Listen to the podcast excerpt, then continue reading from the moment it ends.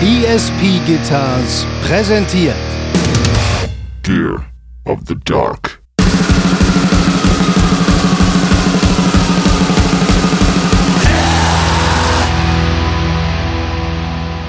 Es gibt natürlich aber auch so Momente, die ganz gut altern. Ich zum Beispiel, so wahr ich hier sitze, schwöre, dass ich mal mit 17 auf einer Party, rotzbesoffen im Sommer, wirklich mit Fäusten die Stereoanlage verteidigt hat, weil ich unbedingt nicht weniger als 21 Mal am Stück Ride On von ACDC hören wollte.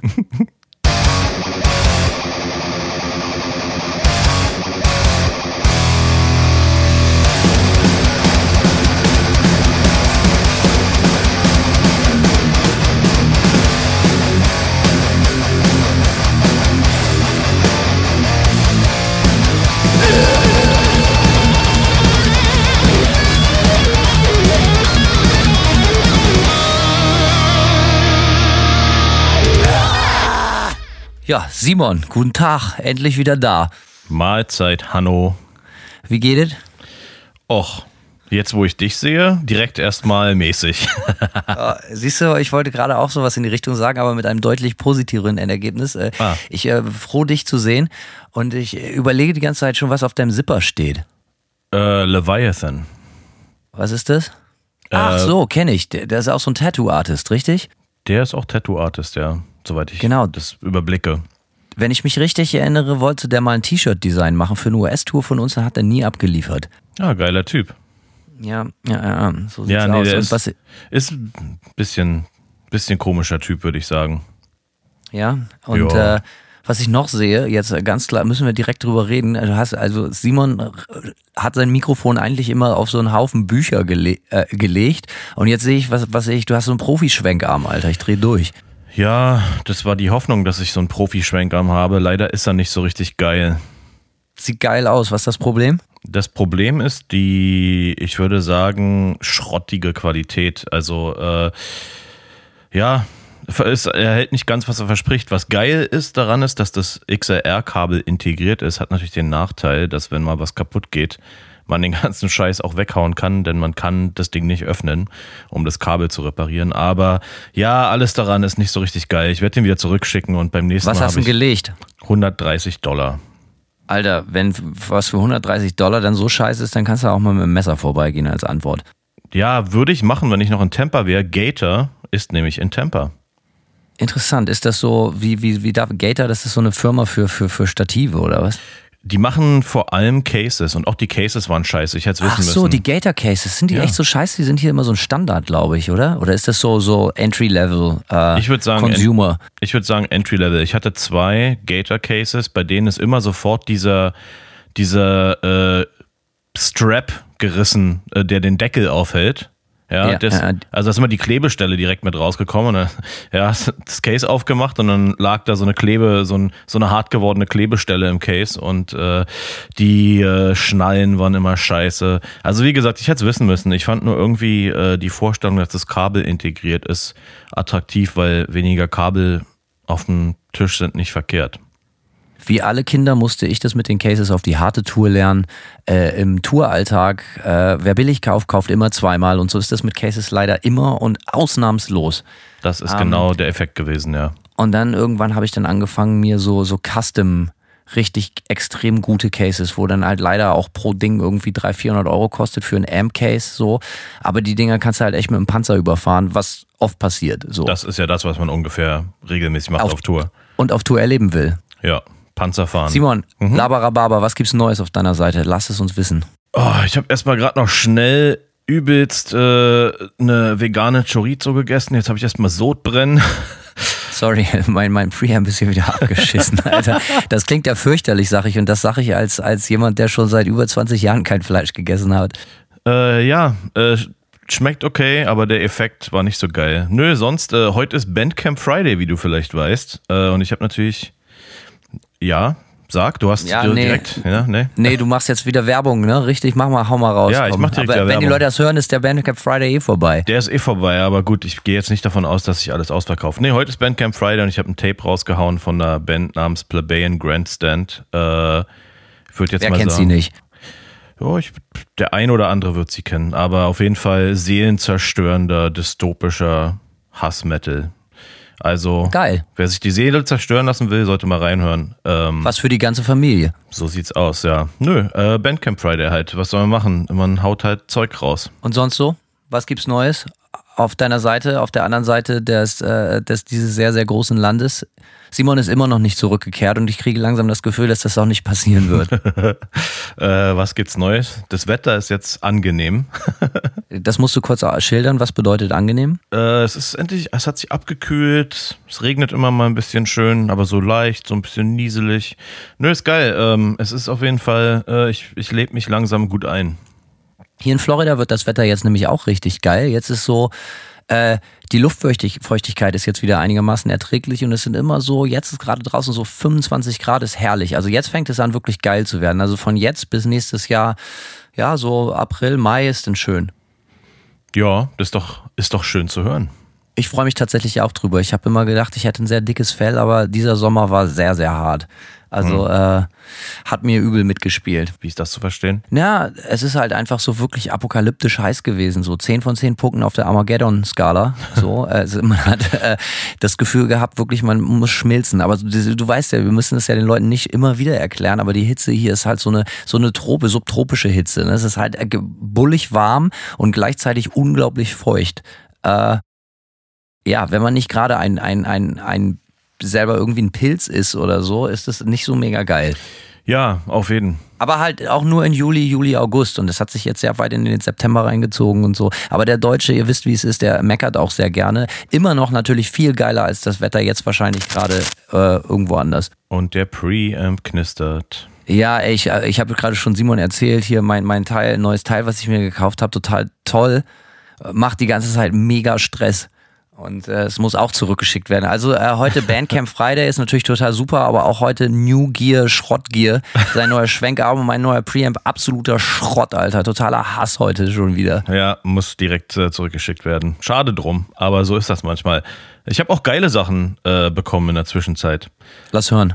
Ähm, ich habe mir äh, eine, hatte ich letztens schon erwähnt, eine Bariton-Gitarre bestellt. Die ist ziemlich cool, die ist angekommen.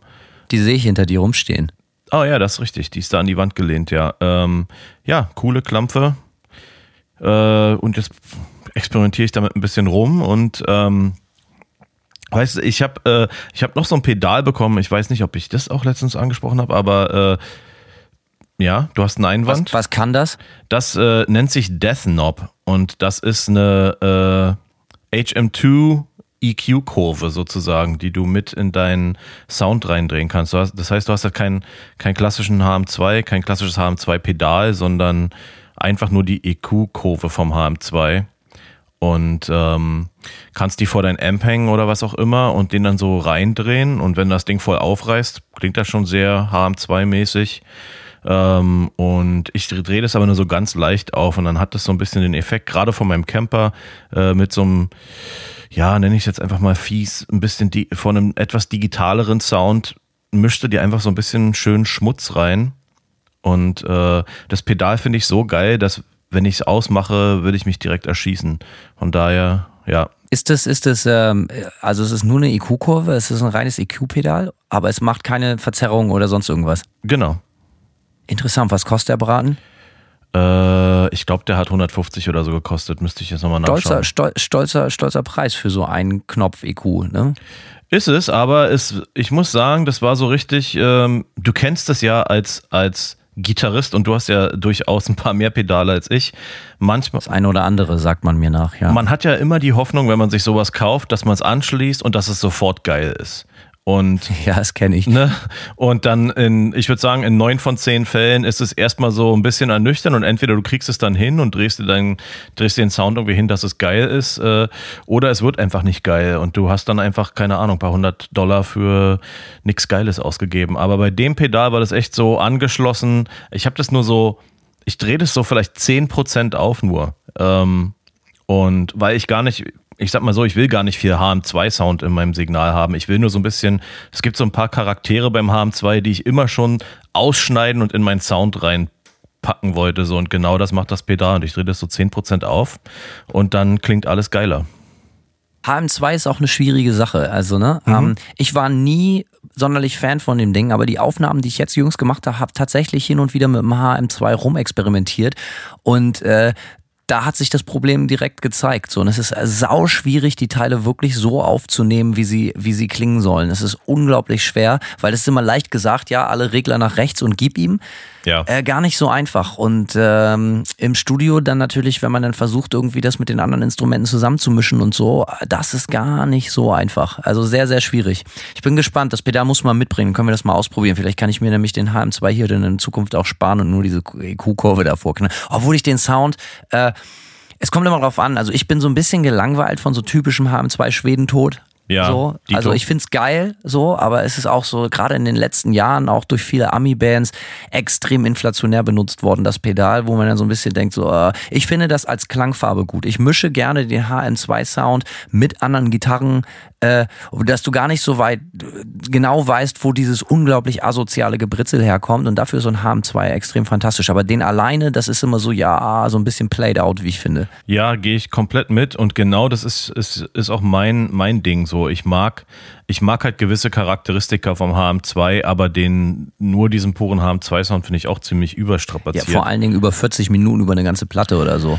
Ja, muss, muss nicht sein. Kann man machen, muss man nicht so. Aber genau, das ist halt das Geile an dem Pedal. Du hast halt dein, die Integrität deines eigenen Zerr-Sounds von deinem eigenen Amp und du hängst es halt irgendwie davor oder auch gerne in den Effects-Loop und dann kannst du halt so ein bisschen diesen HM2-Flavor mit reinmischen, so nach Gusto quasi. Und das ist genau, glücklicherweise funktioniert das Pedal genauso, wie ich es mir erhofft habe. Ähm, die Freude über neue Pedale ist natürlich fantastisch, kann man nur durch eine Sache toppen und das ist die Freude an alten Pedalen. Und äh, ich halte das mal hier in die Kamera, Simon. Das Ding habe ich wieder lieben gelernt. Das ist von 1995 und zwar ist das ein Zoom 505 Gitarre Multi-Effekt-Gerät. Compact Multi-Effects Processor. Wow. Ähm, kann man wahrscheinlich so für 4 Euro oder so auf dem Flohmarkt kaufen. Klingt völlig asozial. Wenn du denkst, ein HM2 klingt äh, menschenfeindlich. Das Ding ist ein ganz, ganz anderes Level nochmal von Abgefucktheit. Kann ich nur empfehlen. Und äh, ich habe das tatsächlich jetzt bei den neuen äh, Aufnahmen tatsächlich echt viel benutzt. Also jetzt nicht viel benutzt. Ähm, Ah, ich auch erzähle gar nicht so genau, wofür ich das benutzt habe, weil das ist natürlich so ein bisschen mein Geheimnis. Aber äh, so Lo-Fi-Sachen, ich stehe extrem auf Lo-Fi, auf so, auf so schlechten digitalen Sound mhm. mittlerweile. So, weißt du, Lo-Fi mit einem Vierspurrekorder, ja, alles cool, aber es ist auch so, es kann jeder. Aber so richtig äh, Gold aus so richtig schrottigen Digitalpedalen aus den 90ern oder auch so 19 Zoll Effektgeräten rausholen, kann ich nur allen Leuten empfehlen. Das ist große Freude. Ähm, das Teil und wie, wie, viele der Dinge, die ich so besitze, gehört mir nicht mal, sondern das habe ich vor 20 Jahren meinem Kumpel äh, äh, Peter Strom geklaut. Ähm, ja. Also ich gebe es auch niemals zurück. Ich nichts das ja schon mal gesagt. Nicht, nicht, nichts für ungut, Peter. Bis später, Peter. Also hier ist es so, also es ist, es, er, er weiß auch, dass ich es habe, so. Er weiß auch, dass ich es habe. Ähm, und es, es wird auch ordentlich genutzt. Das ist immer das Wichtigste. Davon Diebe, Diebesgut soll dann wenigstens vernünftig benutzt werden. Das sind so diese, diese Pedale, die man sich als frischer Gitarrist gekauft hat, so als Metal-Gitarrist, wenn man noch im Proberaum durch irgendeine komische Fender-Kombo oder so gespielt hat und dann halt irgendwie Zerr-Sound brauchte und wenn man's, ja, wenn man es nicht besser wusste, hat man sich oft so ein, solche Zoom-Sachen oder so gekauft, ne? Und, äh, und na klar, die klingen natürlich äh, speziell, um es mal so zu sagen, aber ich kann mir gut vorstellen, dass man damit äh, wieder jetzt schon wieder geilen Noise machen kann. Ich glaube, in so einem Industrial Metal Kontext oder so kann sowas total fetzen.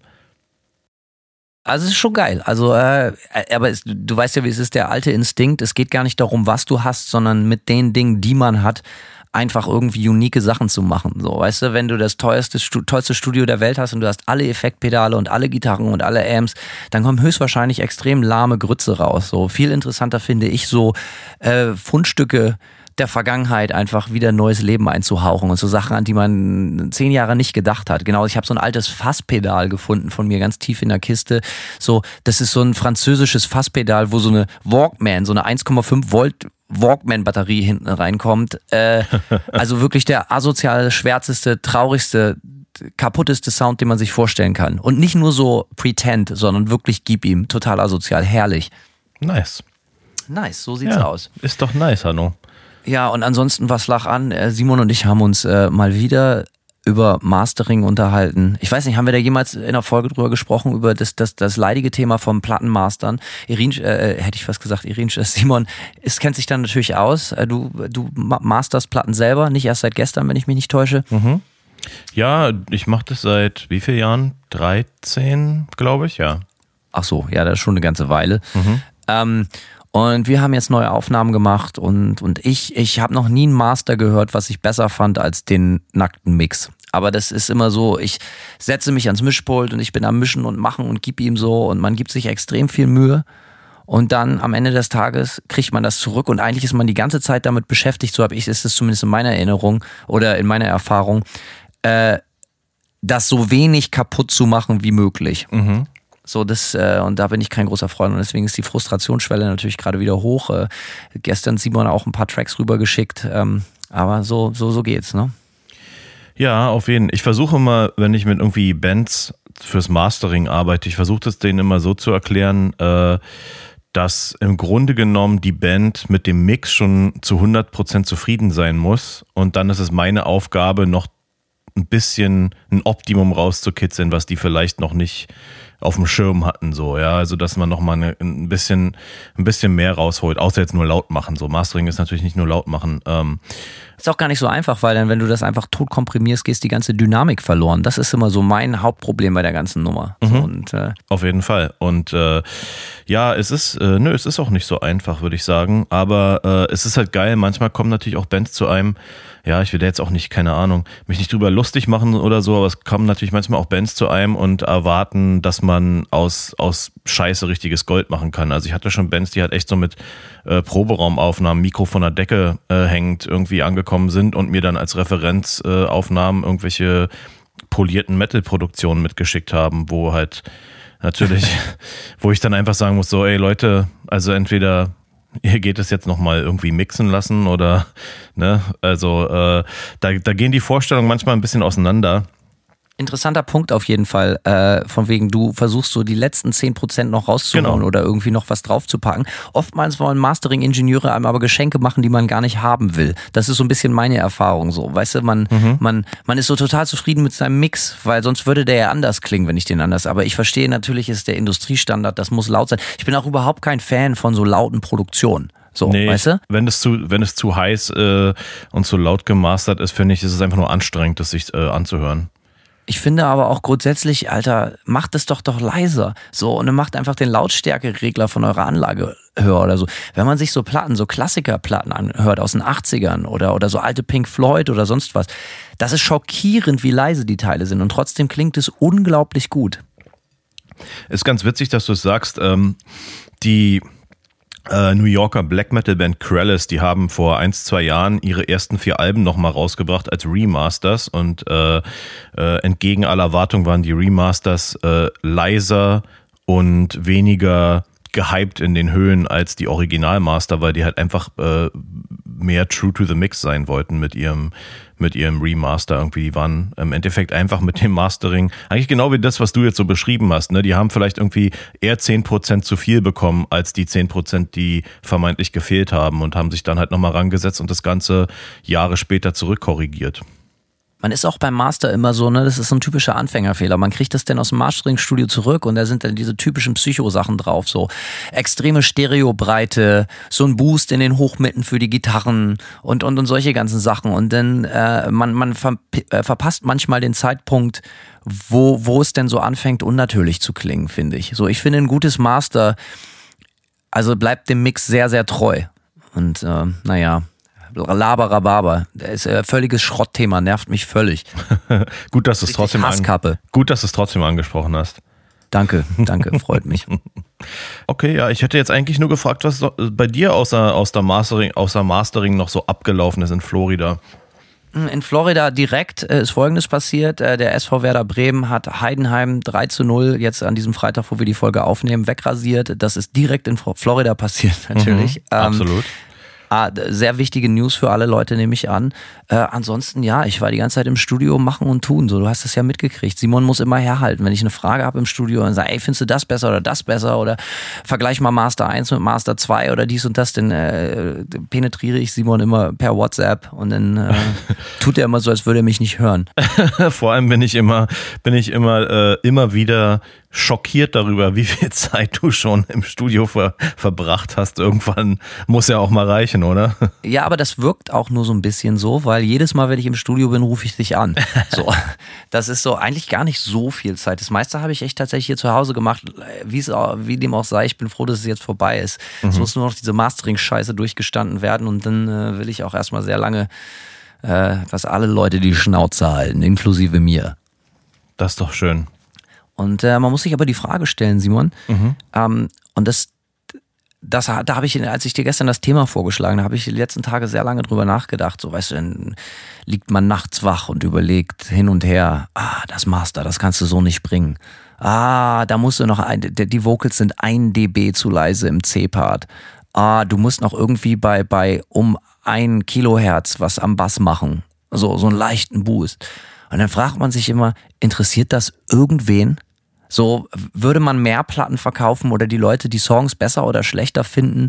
Äh, also manchmal kennst du das Gefühl, also ich wünsche mir manchmal Zeiten zurück, wo ich, wo ich Dinge nicht durchdacht habe, so wo ich oder wo ich wo ich wo ich also ich habe irgendwie diesen Moment verpasst, wo ich zufrieden war mit dem, was ich hatte. Weißt du, was ich meine? So ich ich mhm. dokter sehr oft an Sachen rum und ich möchte wieder neu erlernen, einfach mal Sachen zu machen und das dann so gut zu finden, wie das ist. So, ne? Und da habe ich, Entschuldigung, da habe ich mir so überlegt, so, warum macht man das alles? Und ich glaube, die Wurzel des Ganzen ist eine tief in einem ver, ver, verwurzelte Unsicherheit, dass man immer gemocht werden will. Man möchte, man möchte was machen, man möchte was machen und bevor man geht, egal ob man stirbt oder eine Band auflöst oder sonst was, den Leuten was hinterlassen, was sie gut finden. Man möchte gemocht werden. Ich glaube, das ist das ganz große, ähm, eine große Motivation hinter vielen Dingen, die wir als, als Künstler, als Musiker im ganz kleinen Rahmen, vielleicht sogar im, im, als Person des öffentlichen Lebens, wenn man es so sagen will, uns antreibt. Und ich glaube, das unterschätzt man manchmal. Verstehe, das ist natürlich ein, erstmal ein deepes Statement. Ja, ja, du merkst so, ich habe den ein oder anderen Dämonen bekämpfen müssen in den letzten Monaten. Ja, anscheinend, ja. Also erstmal da du das gerade auch so aus der Richtung der, der ähm, Produktion angesprochen hast, äh, du magst dich vielleicht erinnern, dass das, was du gerade gesagt hast, dass du vielleicht gerne auch mal wieder dahin zurück wollen würdest, dass du einfach ein bisschen freier an solche Sachen rangehen kannst äh, und dass du einfach mit dem zufrieden bist, was bei rauskommt am Ende. Ähm, wir erinnern uns, dass das genau mein Ansatz bei der letzten Nightmare EP war, dass ich habe einfach mal andere machen lassen so und mich halt nicht so gestresst habe und das ich kann auf jeden Fall aus der Erfahrung auch schon mal sagen, dass das auch mal ganz nice war, dass man äh, eben nicht extrem vorgefertigte ähm, Vorstellungen zu haben, wie was genau äh, ähm, am Ende rauskommen muss irgendwie und äh, erfrischend für mich selbst vielleicht als Musiker äh, und Kreativer irgendwie auch mich da mal ein bisschen abzukapseln von. Ähm, aber glaube ich. Und äh, da stellt sich natürlich die Frage, äh, weil du so die Brücke dahin geschlagen hast, dass es äh, viel auch darum geht, dass man schon irgendwie auch vielleicht eine gewisse Anerkennung ähm, für das, was man da abliefert, bekommen will. Äh, ja, das glaube ich. Ich würde sogar so weit gehen, dass das, dass das, ähm, ich habe mich gefragt, wie, man muss eigentlich mal ehrlich sein, so jeder Künstler, jeder Musiker oder sonst was man immer macht, ist da nicht äh, grundsätzlich die, der, der Drive hinter, dass man gerne gemocht werden will, dass man, also nicht um, um, um jeden Preis, aber man hat ja so eine gewisse Zielgruppe oder es gibt Leute, die mögen das, was man tut, so, ähm, weißt du, worauf ich hinaus will? Natürlich, jetzt versuche ich nicht durch mein Leben zu gehen und äh, will everybody's Darling zu sein, äh, ganz und gar nicht, dafür habe ich mir schon die viel zu große Sachen erlaubt, so, aber, äh, ja, ich, also mir wird immer wieder klar, so, dass ich mir, dass ich mir manchmal ähm, fremde Köpfe über meine eigenen Probleme zerbreche. Ja, verstehe. Ja, da stellt sich natürlich die Frage, äh, wenn man dann Sachen so abgibt, äh, wie ich das zum Beispiel bei dem Mix gemacht habe, heißt es, dass mir vielleicht dann auch der Zuspruch für die Produktion nicht so wichtig ist, dass mir vielleicht der Zuspruch nicht ganz so wichtig ist für das Ergebnis? Wahrscheinlich nicht. Vielleicht ist es nur einfach mal ein Element, wo oder ein Element der, des, der Veröffentlichung am Ende des Tages, die vielleicht mal für mich nicht so wichtig gewesen ist. Am, irgendwie. Am Ende ist es ja trotzdem, es geht ja darum, dass die Musik bewertet wird äh, von Leuten und nicht unbedingt die Produktion so in erster Linie. Nee, natürlich nicht. Also es ist, ist aber so, so ein zweischneidiges Schwert. Ich bin so ein bisschen mhm. hin. Mir macht das ja auch Spaß produzieren. So, eigentlich macht mir das am allermeisten Spaß. Mehr Spaß als Song schreiben oder so, ist eigentlich der Moment des Aufnehmens. Ähm, aber das geht natürlich so Hand in Hand mit, mit, mit dieser Besessenheit, dass man dann ganz schwer loslassen kann, wenn man viel alleine macht und Leute ungern reinreden lässt und so weiter und so fort. Und weißt du, wie ich meine? Ja, absolut.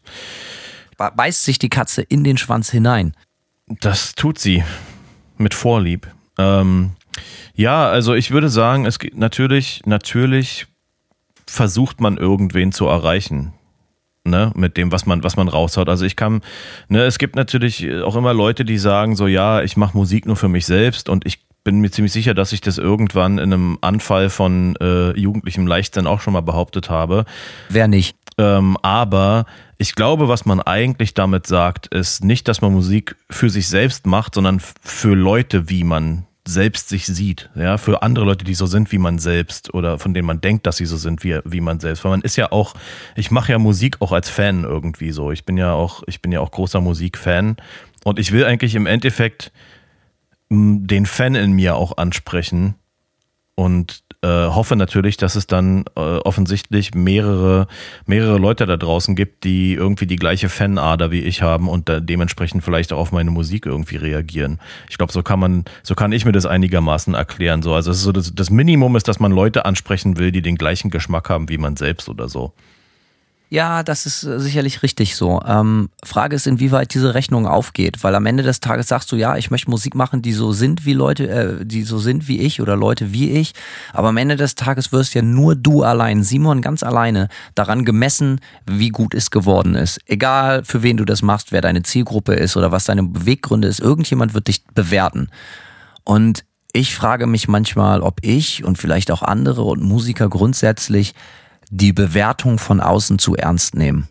Und, und was nicht nur als Musiker, sondern vielleicht auch als Mensch allgemein so, ne? Das ist, ich glaube, die generelle Frage, die ich jetzt gerade, weil ich auch ein bisschen ausgelaugt bin der letzten Wochen, weil ich wirklich viel gearbeitet habe, ist eigentlich, wie verletzlich, wie verletzlich macht man sich als Musiker, als Künstler, als Person, die nach draußen geht und sagt, ey Leute, hört mal alle her. Guckt, guckt mich an das habe ich in store for you. Also ich würde sagen, grundsätzlich macht man sich natürlich schon ein bisschen nackig, ne? Ähm, weil weil man ja fast nichts rauslassen kann irgendwie, ohne dass, ohne dass es unverweigerlich von irgendwem bewertet wird. Und die Frage ist natürlich, kann man sich, kann man sich von dem, von diesen Bewertungen irgendwie losreißen oder ist einem das total, ist einem das total wichtig? Also liest du zum Beispiel, um es mal ganz simpel zu sagen, liest du jedes Review, was du zwischen die äh, Finger bekommst, äh, zu einer Manta-Platte oder eher nicht? Also wenn mir das jemand in die Hand gibt, dann lese ich es, aber ich bin in keinster Weise auf der Suche danach und äh, nee, also es, es ist nicht so, dass ich mich auf die Suche mache, irgendwie Reviews zu lesen, auf keinen Fall. Da bin ich schon klug genug, weil die sind natürlich oft gut, aber auch nicht immer und äh, ich, äh, das muss man lernen, dass man sich darüber nicht aufregt. So. Das heißt, ein schlechtes Review äh, versaut dir ein schlechtes Review den Tag? Nee, das Thema hatten wir schon mal, Simon. Nicht ein schlechtes Review, sondern ein ungerechtes Review. Ah ja, stimmt, da haben wir ja schon ein schlechtes, ja. ein schlechtes Review ist so, da bin ich so, ey, ob der Typ nun meine Platte mag, ist mir voll Lade, so. Aber wenn jemand schreibt, dass das, was ich tue, nicht echt oder nicht ehrlich ist. Ja. Das ist mir jetzt so noch nicht passiert, aber wenn der offensichtlich nicht rallt, meine, meine, so, wie soll ich sagen, wenn der, wenn der, wenn, wenn die Person, die jemand anders oder die Kunst von jemand anders beurteilt, äh, so offensichtlich sich nicht die Mühe gemacht hat, irgendwie den Blickwinkel zu verstehen, dann finde ich das manchmal ein bisschen anstrengend. So, der, der, auch ein Grund, warum wir jetzt darüber reden, ist, wir haben eine Zuschrift gekriegt von einer sehr netten jungen Dame und die hat gefragt so, ey, wie geht man mit Kritik um? Oder eher noch so, wie, wie, wie geht man mit Musikjournalismus um? Wie unterscheidet sich der Musikjournalismus in Deutschland versus Amerika? Äh, kümmert man sich darum? Interessiert einen das? Äh, regt man sich darüber auf oder sonst was? Und da, das ist so ein bisschen hängen geblieben. Da habe ich mir so ein bisschen drüber darüber Gedanken gemacht und ich weiß nicht, ob ich das für mich jemals wirklich ehrlich beantwortet habe. Bist du da wirklich so abgebrüht, wie du tust? Ähm, also ich will es mal so sagen, genau wie du gerade gesagt hast, wenn man sich in einem, von einem von einem Feedback extrem missverstanden fühlt, dann ist es schon, dann kann es schon auch manchmal unter die Haut gehen.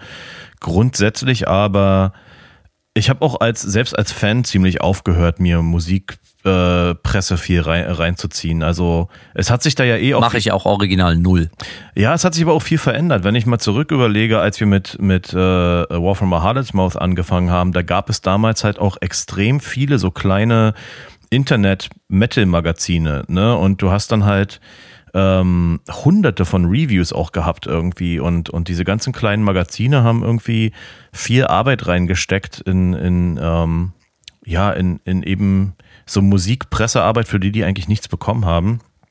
Und das hat sich, finde ich, äh, auch ganz schön stark verändert irgendwie. Also das waren aber teilweise sehr, sehr ehrliche Reviews. Wenn du weißt, Total. das wurde von Fans geschrieben, die diese, äh, ja, die sich wirklich damit auseinandersetzen, die es nicht schreiben müssen, weil sie so einen Stapel CDs auf dem Tisch haben, die sie jetzt alle noch besprechen müssen. Mhm. Man muss dafür auch sagen, so ähm, aus die, die, die Kohle, die Leute kriegen pro professionelle Reviews zu schreiben für, für, für große Printmagazine oder auch große Webmagazine ist unsagbar, also gering. Also wahnsinnig ein Witz, die Kohle, die kriegt. Ich glaube, oft äh, fließt vielleicht in die Reviews auch so ein bisschen die schlechte Laune ein, weil du halt einfach noch 150 Platten besprechen musst und äh, weißt, das ist, das ist wirklich ein harter Job, ey. Ja, ich habe eine Zeit lang Reviews geschrieben, tatsächlich. Also Echt für wen? Das, kann, kannst du das sagen? Ach, nur so für Online-Magazine und ähm, ja. Wie, wie, hast du die Musik dafür dann wenigstens äh, für lau gekriegt? Ja, das schon, ja. Also ich habe auch manchmal, ich habe auch manchmal einfach Sachen, die ich mir selber gekauft habe, von denen ich der Meinung war, die sollten reviewed werden und da gab es halt keine Promo vom Online-Magazin zugeschickt oder so, dann habe ich die auch freiwillig reviewed. Also ich habe das eigentlich auch ein bisschen mehr aus Leidenschaft fast gemacht, irgendwie einfach so das war für mich einfach irgendwie eine Art und Weise auch ein bisschen kreativ zu sein, einfach selbst auch Reviews zu schreiben. Und äh, aber da war auch alles dabei, so ne. Da bist du auch manchmal manchmal sehr wohlwollend und manchmal sehr gemein irgendwie, wenn du was so richtig offensiv Scheiße findest. Und das ist halt irgendwie auch ne, das ist die Ironie an der ganzen Sache. Da macht man sich natürlich auch nicht unbedingt äh, Gedanken darüber, wie das dann bei dem entsprechenden Musiker ankommt, äh, der da vielleicht äh, Blut, Schweiß und Tränen reingesteckt hat und äh, für dich klingt die Platte dann halt einfach belanglos irgendwie und äh, du drückst es dann auch so aus. Ne? Und äh, also ich, ich würde einfach sagen, ich kenne da wahrscheinlich beide Seiten des Spektrums, aber abgebrüht, ich würde sagen, halbwegs so. Es stichelt mich manchmal ein bisschen, wenn ich ne, wenn ich was, was Schlechtes lese. Aber am Ende des Tages ist es für mich so, ich sag mir auch immer so, ey, ganz ehrlich, die Musik, die ich mache, ist jetzt auch wirklich nicht dazu gemacht, möglichst vielen Leuten zu gefallen, so, ja. Und, ähm, und von daher, von daher habe ich immer im Hinterkopf, dass die Wahrscheinlichkeit, dass irgendjemand das überhaupt nicht gut findet, irgendwie ähm, äh, dass die halt einfach auch da ist so. Ich habe zum Beispiel auch ne, gar nicht meine eigene Musik jetzt. Ich habe jetzt vor ein paar Tagen auf meinem Instagram eine Platte gepostet so und äh, die für mich so eine eine der Platten des Jahres ist und ähm, da gab es dann irgendwie sieben acht positive Comments von Leuten, die die Platte auch geil finden und irgendein Typ hat halt äh, zu, hat halt drunter kommentiert. Für mich ist es nur Lärm so ne und äh, da äh, ne, da ging es nicht mal um meine eigene Musik so, aber äh, da sieht man mal wie krass wie krass die die Meinungen da auch auseinandergehen können irgendwie und wenn man das, wenn man das, sage ich mal, bei der Musik von anderen auch sieht, dann keine Ahnung, dann entsp entspannt einen das vielleicht auch so ein bisschen selber, bei, wenn man die Bewertung der eigenen Musik irgendwie liest. Ja, äh, ich, ich weiß sehr genau, was du meinst, aber wer wirklich schreibt, ey, für mich ist das nur Lärm, so okay, also ja. da, da kann ich auch, da kannst du, wenn man sowas von dir gibt, auch nicht erwarten, dass äh, man dann ernsthaft über die Musik spricht oder nee, darüber diskutiert. Ähm, hast du schon mal jemanden so richtig, wenn du sagst, du hast Reviews geschrieben, schon mal jemanden, warte mal kurz, jetzt äh, muss ich wieder auf den Preamp hauen. Mhm. Ficken 1000, Alter. So, ähm, äh, schon mal jemanden, hattest du schon mal das Gefühl, wenn du ganz ehrlich bist, jetzt so im Nachhinein, dass du jemanden so bewusst richtig einen reinwürgen wolltest? So, so, dass die Welt wissen lassen, wie scheiße du das findest? Also Ja, persönlich? Ja, bestimmt. Ja, auf jeden Fall. Also da- das ist so eine Sache, da wird man irgendwann zu alt für, aber, äh, aber ich habe auch, ich habe Reviews geschrieben, als ich 19, 20 war oder so. Und da, da äh, gerade, gerade wenn man jünger ist, habe ich das Gefühl, erstmal hat man irgendwie noch so eine gewisse, man hat so eine, so ein bisschen so eine fehlgeleitete Passion, dass man irgendwie sich auch fast mit seinem, mit seinem persönlichen Geschmäckern irgendwie beweisen will. So weißt du, wie ich meine? Oh ja, da bin ich da, da, Alter. Digga, also ich war auch früher dieser Mixtape-Nazi, der auf eine Party gekommen ist und immer sofort äh, äh, Mucke ausgemacht hat und meinen Mixtape reingeschmissen, weil ich fest davon ausgegangen bin, dass ich der absolute Chef bin, was geile Musik betrifft. So, ne? Ja. Richtig eklig. dafür, dafür war ich auf jeden Fall bekannt. Oh nein, jetzt kommt Hanno, Alter, mit seinen, mit seinen rotzbesoffenen Prollkumpels und jetzt legen die wieder diese Mucke auf, Alter. Ich kann es nicht fassen. So, da haben wir sicherlich äh, die ein oder andere Party nicht nur zum Positiven verändert. Also zumindest, also für uns immer, Klar. aber für die restlichen Leute vielleicht nicht so. Ja, auf jeden. Ja, nee, also ich, ja, ich, ich würde sagen, wenn man jünger ist, ist man für sowas auch noch viel anfälliger.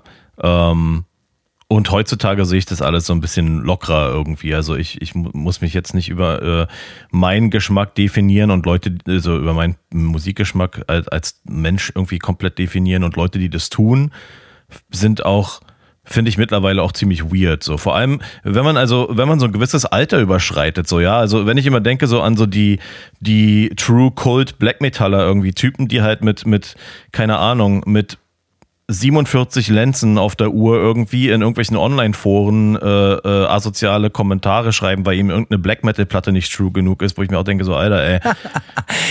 Dein Leben hat angerufen und, und will, will dich zurück. Ja, genau. ne, irg- irgendwann denke ich mir so, ist man für die Scheiße auch zu alt. Aber ich kann auf jeden Fall definitiv sagen, ich habe schon auch ein paar, ein paar ziemlich fiese Verrisse geschrieben, wo ich mir dann später auch irgendwie so rückblicken, wo ich mir denke, so ja, hätte das sein müssen.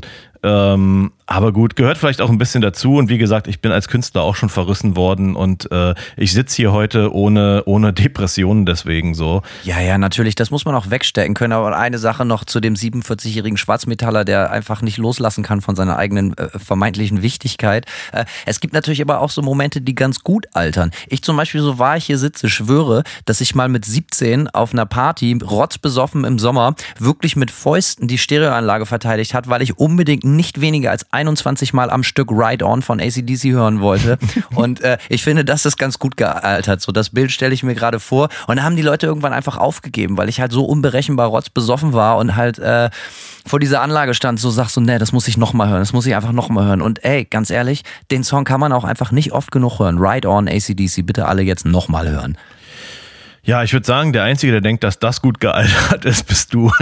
Und das reicht aber auch, Simon, das reicht ja auch. Ja, wenn du, wenn du mit dir im Reinen bist, das ist darum, ne, darum geht's ja im Endeffekt auch irgendwie bei dem, worüber hier wir sprechen. Wie selbst kam, wie sehr ist man dann mit sich selbst im Reinen, wenn man unpopuläre Entscheidungen trifft oder unpopuläre, äh, wenn, wenn das, was man, was man, was man so rauslässt, äh, unpopulär ist. Auf Aber diesen Moment, Weise. diesen Reflex kenne ich ganz genau, den du ansprichst, so dass man sich so versucht, über seinen eigenen Geschmack wichtig zu machen, so äh, und sich so wahnsinnig fürchterlich ernst zu nehmen. So äh, Ja. witzig, aber dass du sagst, bei manchen Leuten äh, klappt das überhaupt nicht gut. Ich kann mich erinnern, so als ich so keine Ahnung, als ich so auch vielleicht so 18, 19 waren, da gab es so äh, so ein paar Bars in der Stadt, so ein paar Kneipen.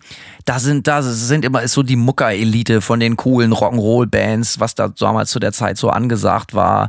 So alles so Hives für Arme und hast du nicht gesehen, äh, hingegangen. Und äh, das war auch so, das waren Leute, die haben sich immer sehr, sehr, sehr gerne selber beim Reden zugehört. Und das war halt auch so, und dann dachte ich mir, die Typen waren da schon jenseits der 30 so, ne? Und du warst halt so ein Teenager und gesagt, Alter, du arme Sau. Trotzdem bist du dann hin und her gerissen, weil du natürlich gerne mit dazugehören würdest, aber es war, wurde mir sehr, sehr klar gemacht, dass äh, keine Chance.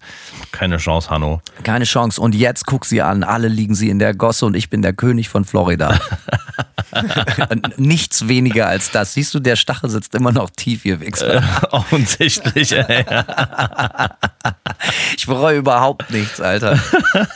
Um, um da, um da äh, äh, Äh, um den äh, meinen Lieblings-Bremer Werder-Spieler aller Zeiten Arnautovic äh, zu, zu zitieren, als er zu dem Bullen in Bremen gesagt hat, ich kaufe dein Leben, als er mit 21 Jahren, weil er meinte, so er hat da jetzt einmal zwei Tore geschossen und er müsste sich von der Staatsgewalt, auch Österreicher, in Bremen, Deutschland überhaupt nichts gefallen lassen, so dem Bullen einfach knall gesagt hat, wer willst du denn? Ich kaufe dein Leben, mein Auto kostet mehr als du. So. Entschuldigung, kann ich nicht haten. Ist einfach geil. Das ist ziemlich, äh, ist doch mal eine Aussage, ja. So, und genau so, also ich sag mal so, und wenn meine Kunst verrissen wird, dann bitte auf dem Niveau. So, ansonsten geh hacken. Aber okay, zurück zum Thema. Also ein bisschen ernst sein jetzt wieder.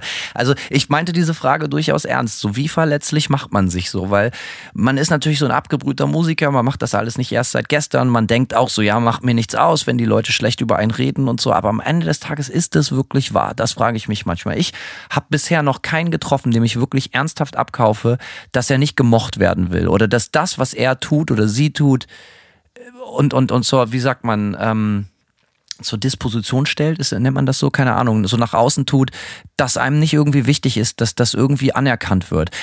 Und hier kommt der Punkt, Simon.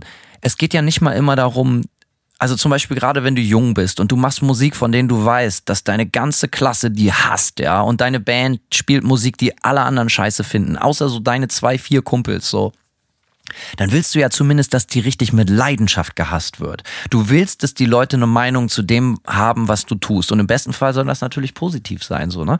Und da muss man sich eben fragen, ist es, ist es nicht ein mega, mega ein, ein, ein Kampf, den man nur verlieren kann, wenn man, wenn man, wenn einem das so wichtig ist, was andere Leute von einem denken? Und ich will jetzt gar nicht sagen, dass es bei mir zwangsläufig der Fall ist. Mhm. Aber irgendwie, wenn ich mir nachts, wenn ich nachts nicht pennen kann und mir überlege, ob der Bass in einem kurzen Track, die, die Bassfrequenz oder ein bestimmtes Mikrosignal, ein dB oder ein halbes dB eventuell nach oben muss, habe ich dann vielleicht den Schuss nicht mehr gehört und hätte mich direkt schon längst ins Sarg legen sollen?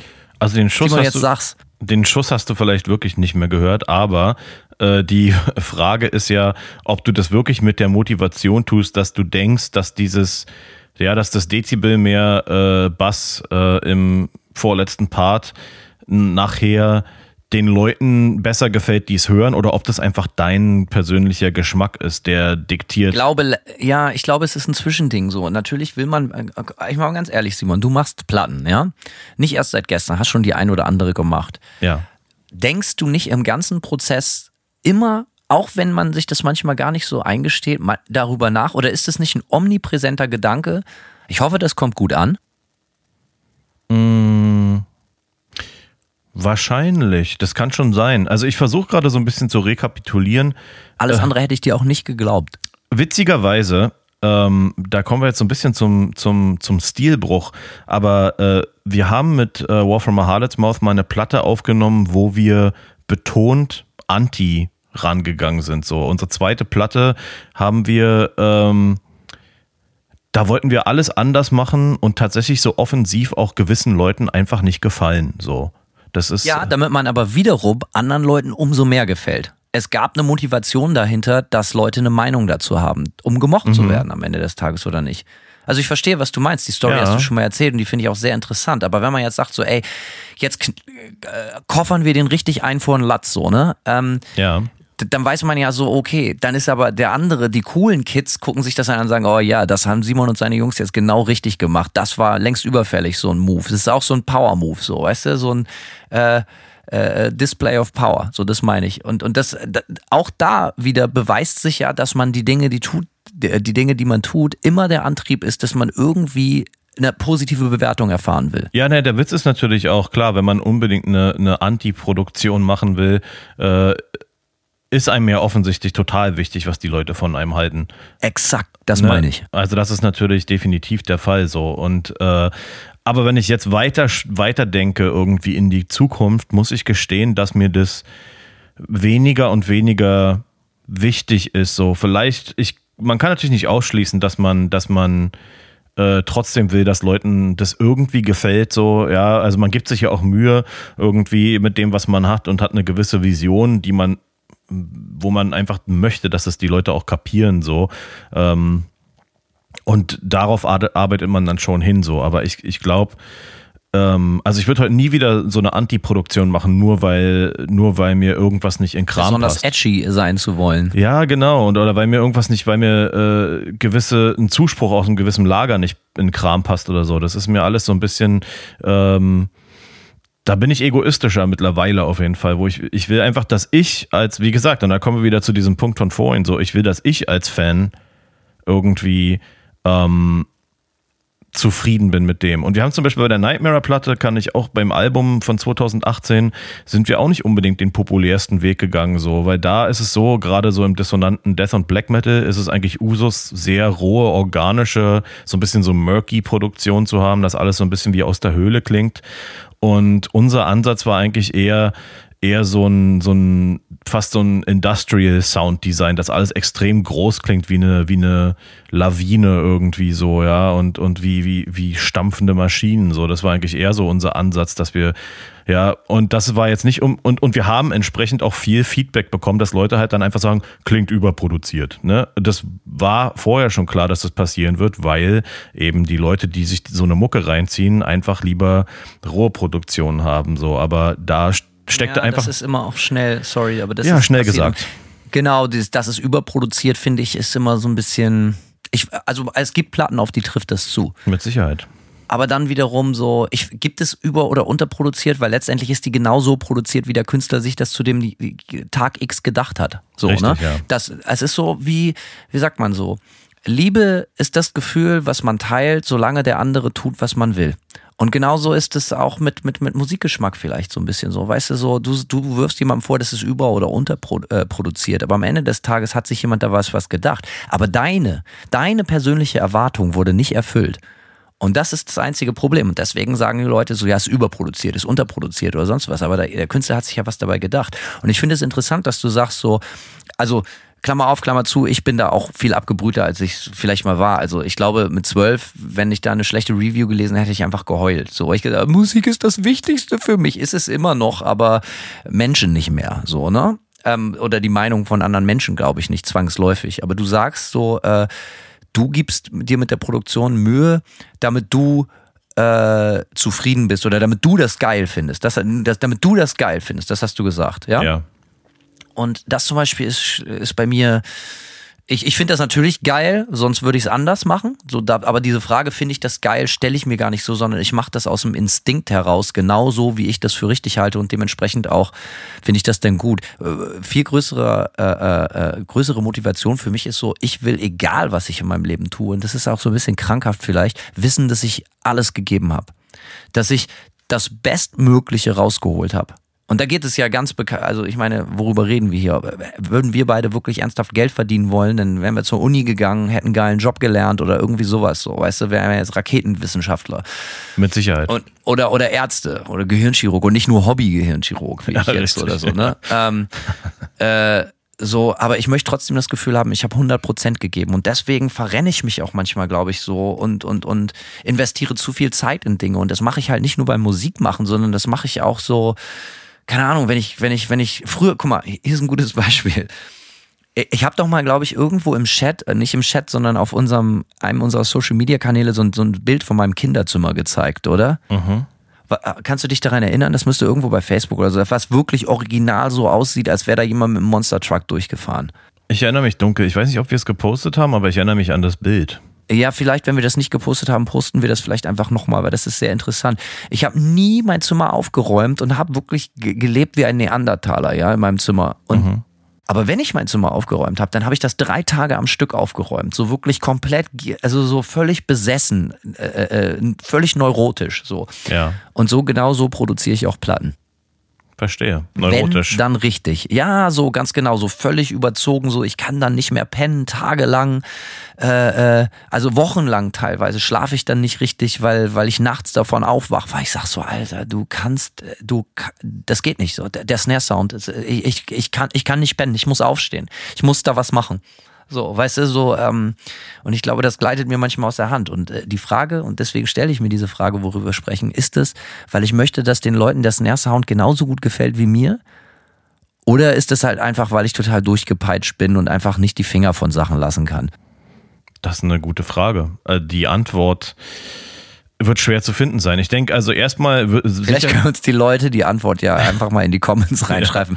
Äh, äh, ist Hanno halt einfach total wichtig, was er tut, oder ist er einfach nur völlig durchgepeitscht? Also das ist ja eine total legitime Frage. Also ich tendiere ja so ein bisschen zu durchgepeitscht. Allerdings muss ich auch. Auch äh, wieder gutes Kompliment eigentlich. wie, der, wie, wie der Typ, der mit seinen Fäusten die Stereoanlage für ACDC verteidigt. Richtig. So, so mit den Geschichten möchte ich ins Grab gehen. ich bin auch heute voll von Komplimenten sowieso. Ähm, Für, für, wie, das musst du für mich Komplimenten mir gegenüber oder du Ja, bist oder? heute. Ja, ist das so? Hast du mir heute schon ein Kompliment gemacht? Also Eingang- ich habe jetzt noch keins gehört. So, ich glaube auch im Schnitt, dass ich dir mehr Komplimente mache als du mir. Weißt du was, das stimmt eigentlich und äh, da sollte das, ich das stimmt wirklich. Das stimmt wirklich, ja. Kann also ich- ich, weise in jeder, jetzt muss ich wieder auf mein Preamp hauen, nee, noch nicht. das. Ich weise in jeder Folge darauf hin, der Simon ist ja so ein super Gitarrist und der ist auch übrigens Mastering-Ingenieur und, und hier seine Band und ey, ist auch Bandcamp Freitag, erzähl doch mal und so, ne? Und was höre ich von dir? Nichts. Aber guck mal, ich kann doch auch, ich bin doch auch wertvoll, Simon. Ja, da, kommt, da kommen wir ja schon zur Bewertung. Wie wichtig ist uns die Bewertung von anderen? ja, und wenn ich ganz ehrlich bin, ich glaube, ich möchte gemocht werden. Ich möchte, dass du mich magst. Weißt du was? Meine Frau sagt, du magst mich nicht. Ist dem so. Nein, das ist Quatsch. Aber ich bin mir ehrlich gesagt nicht sicher, ob meine Frau mich mag. Ja, das, das weiß man nie. Ja, Das weiß man, wird man nie herausfinden. Man, man hält uns aus. Unsere Du Frauen. weißt ja, wie die Amis sind. Ne? Wenn sie Ja sagen, heißt es vielleicht und wenn sie vielleicht sagen, heißt es Nein. Wie soll man jemand, so jemandem vertrauen, Alter? ja, die Amis. Da kannst du. Das ist ja auch eine Ami-Frau. Ich meine eigentlich. Gut, aber- Wir, wir wissen nicht, woran wir sind. aber südamerikanische Einwanderin. Ja, gut, meine Frau hat kroatische Wurzeln. Na gut. Also, ne? Ehrlicher und rustikaler geht's ja kaum. Aber gut, die liegen vielleicht auch schon 100 Jahre zurück, also dementsprechend. Ja. Äh, wir schweifen ab. Wir schweifen, ab, aber weißt du, was mir gerade einfällt bei diesem ganzen gegenseitigen Bewerten oder nicht bewerten oder der Hoffnung, dass man bewertet wird? Ähm, was mir immer sehr angenehm, äh, unangenehm ist auf Tour, nicht angenehm, wirklich betont unangenehm ist, wenn Leute nach einer Show zu mir kommen und sagen, Knutschen wollen. Nee, das nicht, aber äh, sagen, dass sie das total geil fanden oder irgendwie so. Und ich komme ehrlich gesagt, äh, vielleicht, vielleicht gibst du mir das, äh, du gibst mir so viele Komplimente und ich sag immer nichts so richtig, weil ich ganz ehrlich schwierig mit Komplimenten auch umgehen kann. So. Und wenn mir Leu wenn Leute zu mir kommen nach einer Show und irgendwie sagen, boah, fette Show, bla bla, ich versuche halt immer abzulenken und über irgendwas Allgemeineres zu labern, weil mir das echt unangenehm ist, wenn ich so eine Aufmerksamkeit bekomme, äh, um Okay, dann bitte jetzt, äh, bitte liebe Leute, auch in den äh, Social Media Comments, bitte scheißt den ganzen Laden von oben bis unten zu, wie schön ihr Simons Klamotten findet. Also gebt doch Simon jetzt, äh, Leute, wirklich, äh, haut mal richtig Komplimente. Ihr wisst doch, dass Simon das nicht so mag. Deswegen jetzt der Komplimenteladen ist offen. Furchtbar. Also äh, das, was mir zu dieser Story immer in Erinnerung bleibt, ist der Typ, der mal nach einer Manta-Show sich in den Backstage geschlichen hat, äh, rotzevoll, nur um mir vor versammelter Mannschaft zu erzählen, wie scheiße das war. Und das war sehr, sehr, sehr beeindruckend, muss ich wirklich sagen. Hat's dich geerdet? Ich habe ihn dann geerdet, Ah. weil ich sehr sauer war über meine eigene beschissene Leistung. So, äh, dann wurde er geerdet. Ähm, bin ich auch nicht stolz drauf, äh, hätte ich drüber stehen müssen, aber die Art und Weise, mit welcher unglaublichen Dreistigkeit der Typ meinte so, Alter, das ist nicht dein Ernst, ne? Also davor habe ich bis heute noch größten Respekt. Also hoffentlich, das, äh, hoffentlich hört das. Ja, ich, äh, es geht, wer weiß, also äh, ich hoffe. Ich hoffe, er hört noch irgendwas. Ja, nein, nein, nein, so schlimm war das auch nicht. Nein, nein, nein. Ja, aber ich sag, ne, das ist für mich echt so ein, so ein Ding. Ich, ähm, ich habe so ein bisschen, mir ist das immer ein bisschen unangenehm und ich lenke dann lieber ab. Ähm, aber das heißt natürlich nicht, dass ich nicht gerne ein geiles Review von meiner Platte lese. Hast du denn, wenn du früher angefangen hast, Konzerte zu spielen, Simon, hattest Mhm. du Angst? Nee, ich, ersch- also erstaunlicherweise, diese Frage habe ich mir besonders gestellt vor dem ersten Konzert, was ich je gespielt habe, beziehungsweise ich glaube, ich habe damals nur die legendären Blazing Angels, man erinnere sich, die haben irgend so eine... Endlich wieder Blazing Angel. Endlich geht's wieder um meine Lieblingsband, um meine die beste um Band, unser aller. Lieblingsband. Ähm, erste Mal, dass ich bei denen mitgespielt habe, äh, oder das einzige Mal wahrscheinlich, dass ich mitgespielt habe, als Bassist, ähm, habe ich einen Song auf so einem Open-Air-Festival in Berlin-Spandau gespielt. Und Die haben dich für einen Song auf die Bühne geholt? ja, ja, weil die eine Bassist, die hatten eine Bassistin ähm, und ich habe aber bei den Proben rumgehangen und die Songs dann irgendwie gelernt auf dem Bass und dann haben die mich einen Song spielen lassen live so. Und da habe ich mir vorher die Frage gestellt, wie, ob ich nicht total aufgeregt sein werde. Und so wie ich mich, ich bin eigentlich jemand, der total, also wenn ich zum Beispiel in der Schule ja irgendwie einen, Auf, äh, einen Vortrag halten musste, habe ich mir in die Hosen geschissen, aber von oben bis unten. Ja, dass die, Echt wahr? dass die Scheiß aus allen Nähten geplatzt. Aber äh, Bitte führ das aus. ja, also, Ähm, aber auf der, aber komischerweise geht's mir beim Live-Spielen nicht so. Ich bin sehr, sehr selten überhaupt nervös. Ich sag mal, bei so einem großen Festival oder so, wo dann, wo man dann mal vor ein paar tausend Leuten spielt, dann immer noch nicht jetzt krass nervös, so, aber dann, dann ist schon so ein bisschen das Adrenalin spürt man schon so ein bisschen, aber so grundsätzlich komischerweise habe ich keine Bühnenangst irgendwie so. Ich bin nicht krass nervös. Nee, das habe ich auch nicht. Ähm, da haben wir auch schon mal drüber gesprochen, was ich aber auch eher so meinte, so, ich meine, wie alt warst du, als du deine erste Show gespielt hast? Naja, also wirklich tatsächlich erst so 17, 18 oder so. 17. Ja, siehst du, ich habe mein erstes Konzert beim Karneval in der Schule im Februar 1995 gespielt. Und da war ich zwölf Jahre alt. Und da habe ich heute drüber nachgedacht. Und nein, auch da hatte ich keine Angst. Ähm, aber ich glaube, also ich möchte die Frage umformulieren, Simon. Vielleicht ist Angst nicht das richtige Wort. War dir damals wichtig, wie das wo bei den Leuten ankommt, was du da machst? Also gerade in dem Alter auf jeden Fall. So in dem Ja, das Alter, meine ich. So, Ja, ja. in dem Alter 100 Prozent. So, da stehst du das erste Mal auf der Bühne und denkst so geil. Jetzt bin ich hier vor den 70 Spandauern. Kann ich jetzt mal hier kurz den Rocker raushängen lassen so irgendwie? Das äh, bin ich mir ziemlich sicher, dass, dass mir das, dass mir das schon wichtig war, wie das ankommt. Auch als jemand, der immer, der immer keine Freundin hatte, weißt du? Ja, ja, ja. Das war bei mir natürlich völlig anders, wie du dir vorstellen kannst. Meine erste Freundin war damals anwesend. Ähm, Und ich weiß auch nicht, ob die das so geil fand. Da haben Buzzy, mein bester Freund Buzzy, ich erwähne ihn oft, wer kennt ihn nicht, äh, äh, mein, mein Gitarrist und, und, und Co-Sänger in der legendären Bremer Band, die Drex Pistols, ähm, äh, haben wir auch schon öfters hier Mucke vom vorgespielt, absoluter Knaller. Leider nur kurzes Leben von Oktober 94 bis äh, Juni 95. Immerhin. Ich weiß auch nicht, ja, ich, warum ich mir das immer alles so merke, aber gut, egal. Und äh, da haben wir halt einfach, äh, äh, sind wir einfach eine Stunde früher zu der Schulparty gegangen und äh, haben einfach so aus Tischen eine Bühne aufgebaut, haben unsere, unser dieses halbe Schlagzeug, was eigentlich nur so aus so aus so zwei Toms und einer Snare bestand, das erzähle ich ganz gerne. Ja. Und ich kannte halt immer nur so so so diesen D-Beat. Du weißt ja, was ein D-Beat ist, aber auf Ja. da, auf da, auf da, auf da, auf da. Äh, kannte ich so von so den Punkbands, die ich gehört habe, aber mir war nicht klar, dass das Umf Umf mit der Kickdrum gemacht war, weil ich nicht wusste, was eine Kickdrum ist. Ich wusste nur, was eine Snare ist und deswegen habe ich immer die, die, die, äh, die Kick mit der Tom gespielt. Aber die Tom war natürlich viel höher als die Snare und das war piu puff, piu puff, piu puff. Egal, klang fürchterlich. Ähm, Fürchterlich und Basi hat halt, natürlich, Sekunde, Ja. Raufhauen. Äh, und Buzzy hat äh, äh, mit so einem Crate-Amp gespielt, der voll auf 10 aufgerissen war und wir haben beide rumgebrüllt. Ähm, egal. Aber ich erinnere mich, dass mir das total wichtig war, wie die Leute das fanden damals. Und ich glaube, die fanden das nicht so gut. Ja. So, und äh, da war ich dann schon so. Ich glaube, ich glaube, das kam nicht so gut an. Und ähm, ich kann mich noch an ein anderes Konzert erinnern, da war ich auch so 13. Da haben wir wieder Buzzy bei, bei der Geburtstagsparty von seiner, bei der, vom, auf dem 18. Geburtstag seiner großen Schwester gespielt. Nice. Da- ja, pass auf, und dann haben wir uns selber als Band da so reingequatscht, so, ey, können wir hier spielen, Alter, das wird mega geil, Alter, wir liefern Koma ab, verspreche ich dir, wird der richtige, wird ein totaler Ritt für alle Beteiligten, so wurde es dann auch. Und äh, da haben wir dann gespielt und meine Eltern waren da und haben das auf VHS, auf Videokamera aufgenommen. Ähm, und dann habe ich das später zu Hause angeguckt und war so total überrascht, dass in den Gesichtern der Leute so überhaupt keine Begeisterung zu lesen war und und und äh, war dann schon so ein bisschen enttäuscht, weil ich dachte so, ey, du reißt dir hier so den Arsch auf und machst hier so, ich hab mir so Witze vorher ausgedacht und hab eine Krawatte angehabt und so ein Zylinder und und und so ne hab mir hab also den tollsten Auftritt zurecht gebastelt, den man sich vorstellen kann und dann so in den Gesichtern der Leute so ja, weißt du, wie sich so ein Slow Clap anhört?